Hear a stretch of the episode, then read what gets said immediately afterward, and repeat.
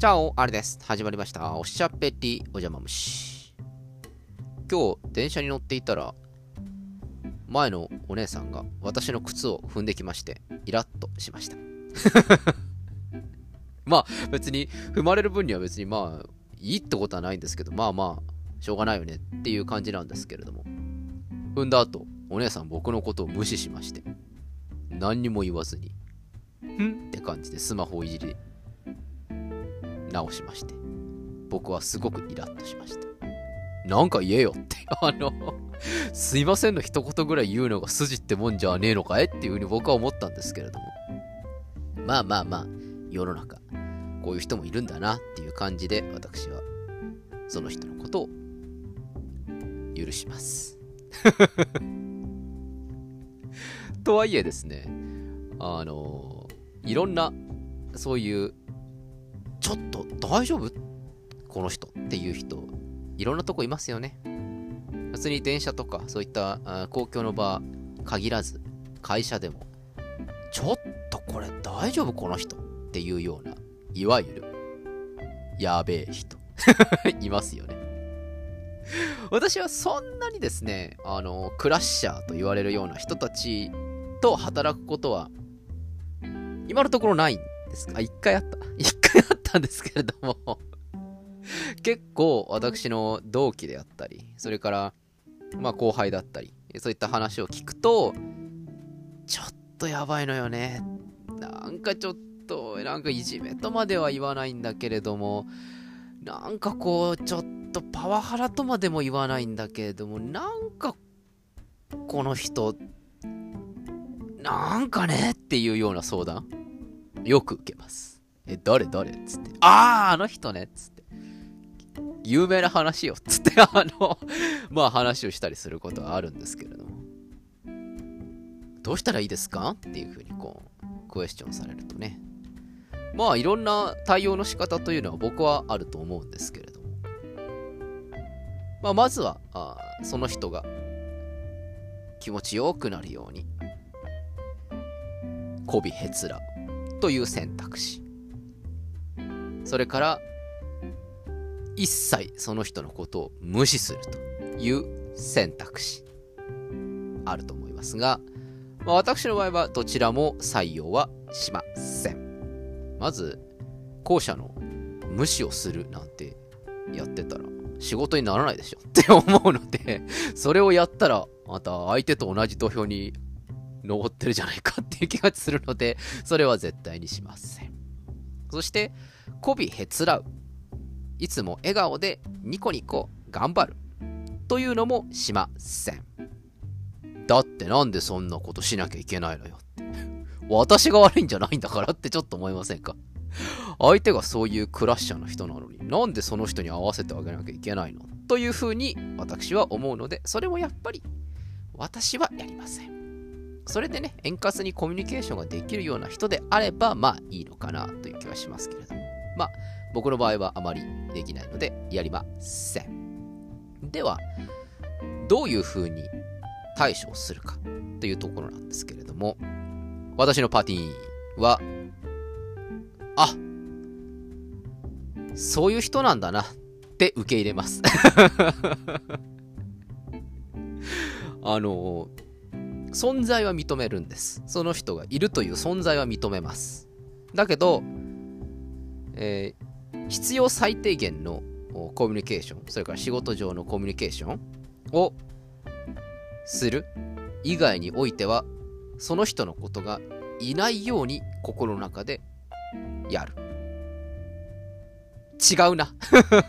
もっとじゃあ、ごめんなさい。今、だいぶオブラートに包んで言いましたけれども、だいぶオブラートに包みました。僕がいつもそういう時にやる時の対処法。これは賛否両論めちゃくちゃあると思います。めちゃくちゃあると思うんですけれども、まあ、皆さん、いい人だと思って聞いてください。僕はそういう人のことは、ああ、この人はクラッシャーっていう病気なんだっていうふうに思って接するようにしています。そうなると、ああ、この人は病気だからしょうがないよね。だってそういう病気なんだもんっていうふうに僕は心の中で接するようにしています。そうすると、なぜか自然とその人が言ってること、それから無駄に当たられたりとか無駄に理不尽なことを言われたとしても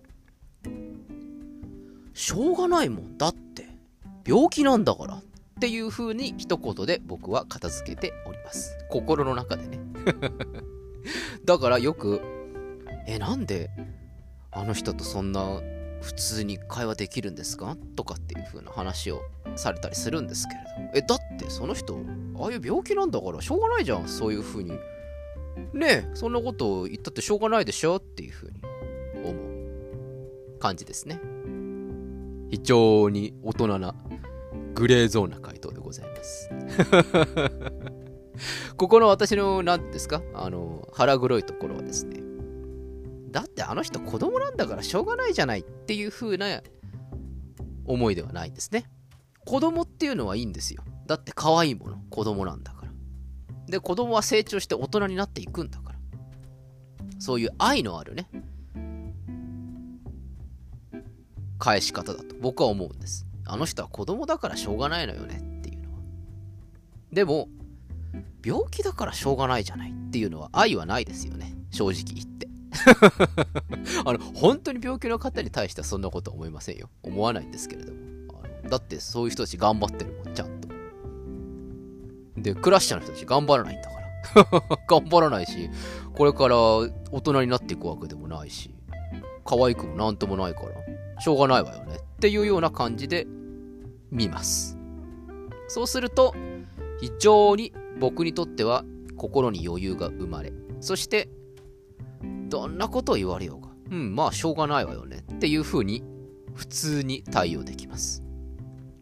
そしてそういう風に毅然に対応していると、これはなかなか面白い話で、そういうクラッシャーの人ってのはやっぱり孤独なんですよね。やっぱ孤立しちゃう可能性がやっぱり高いので、毅然に対応しているというか、まあまあっていう風に普通に受け入れていると、だんだん相手がこっちにこび始めてきます。そうしていると、まあ、コミュニケーションはしやすいかなというふうに僕は思っています。こびるのではなく、こびさせる。そのためには相手を受け入れる。そしてその受け入れるという時の気持ちは、だってその人は病気なんだからしょうがないじゃないという若干のディスりが入っているというような感じでやってこれはあの、あくまですっげえ嫌なやつに対してだけですよ。本当に。あの、新入社員が頑張って挨拶したりしているのに、しかとするとかね。新入社員に対してすっごい理不尽なことをずっと言うやつとかね。結構若手のやつに本当に当たり散らすとかっていうそういうあの理不尽なことばっかりやるようなそういうおじんそれからおつぼね様とかに対しては私はそういう風な対応をするということです他の人に対してはそんなこと一切思いませんからね。あの、頑張ってる人に対しては非常に謙虚に振る舞う。これが私のやり方でございます。皆さんも人間関係で困ったり、そして人間関係でどうしても付き合わなきゃいけないなという中で、かなり理不尽なクラッシャーにあった時、ぜひお試しあれ。結構生きるのが楽になりますよ。相手からだんだんこび始めてきたり、なんか話しかけてきたり、物腰柔らかくされてきたり、そういう風になっていくので、ぜひお試しあれということです。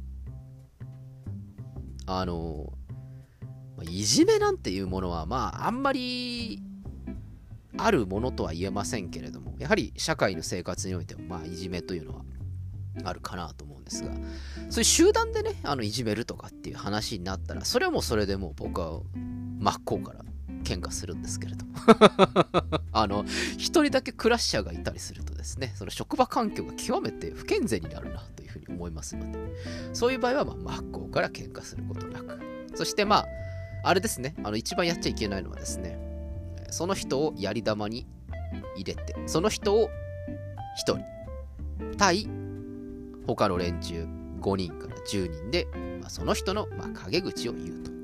まあ別にたまにはいいと思うんです。たまには。たまにはいいと思うんですけれども、その人を、まあ、ある種逆いじめみたいな感じでね、あの理不尽なことをされる。すごい怒鳴られる。から逆に会議の資料を渡さないとか、なんかやらないとかっていう、そういういじめをするのは絶対にやめましょう。たまに、イケイケな人が、いじめというものは、いじめられる方にも問題があるんだというふうに言う方いらっしゃいますけど、そんなことはありません。強くここに申し上げる。いじめというものは、いじめられる者に対して責任は全くない。いじめる側が100%悪い。これは絶対的な真理でございます。なんで、自分がいじめ側に回らないように、腰を低く、頭を下げて、思いながらも、相手を病気だと思って、あくまで1対1で接する。私からの人間関係に対するアドバイスでございました。なんかね、ちょっとこれはだいぶ賛否両論あるかもしれません。なんかそういう風な見方ってある種の差別なんじゃないですか？とかね。確かにね、そういう風に考える気持ちもわかる。でもね、それで、その気持ちはわかる。その気持ちはわかるんですが、人間関係というものは基本的に心の持ち方一つで重くもなるし軽くもなるものです。それでもってそのクラッシャーに自分が振り回されそして自分がメンタルをやられるというようなことがあるのでは本末転倒なのであれば自分が自分なりの対処の仕方をする。これが一番です。そして何かあったら同期先輩上司にたまに愚痴る。これ大事です。毎日愚痴っちゃダメですよ。たまに愚痴るね。毎日愚痴ってるとね、そのことがあの既成事実化していきますから、もっともっと悪くなっていきますんでね。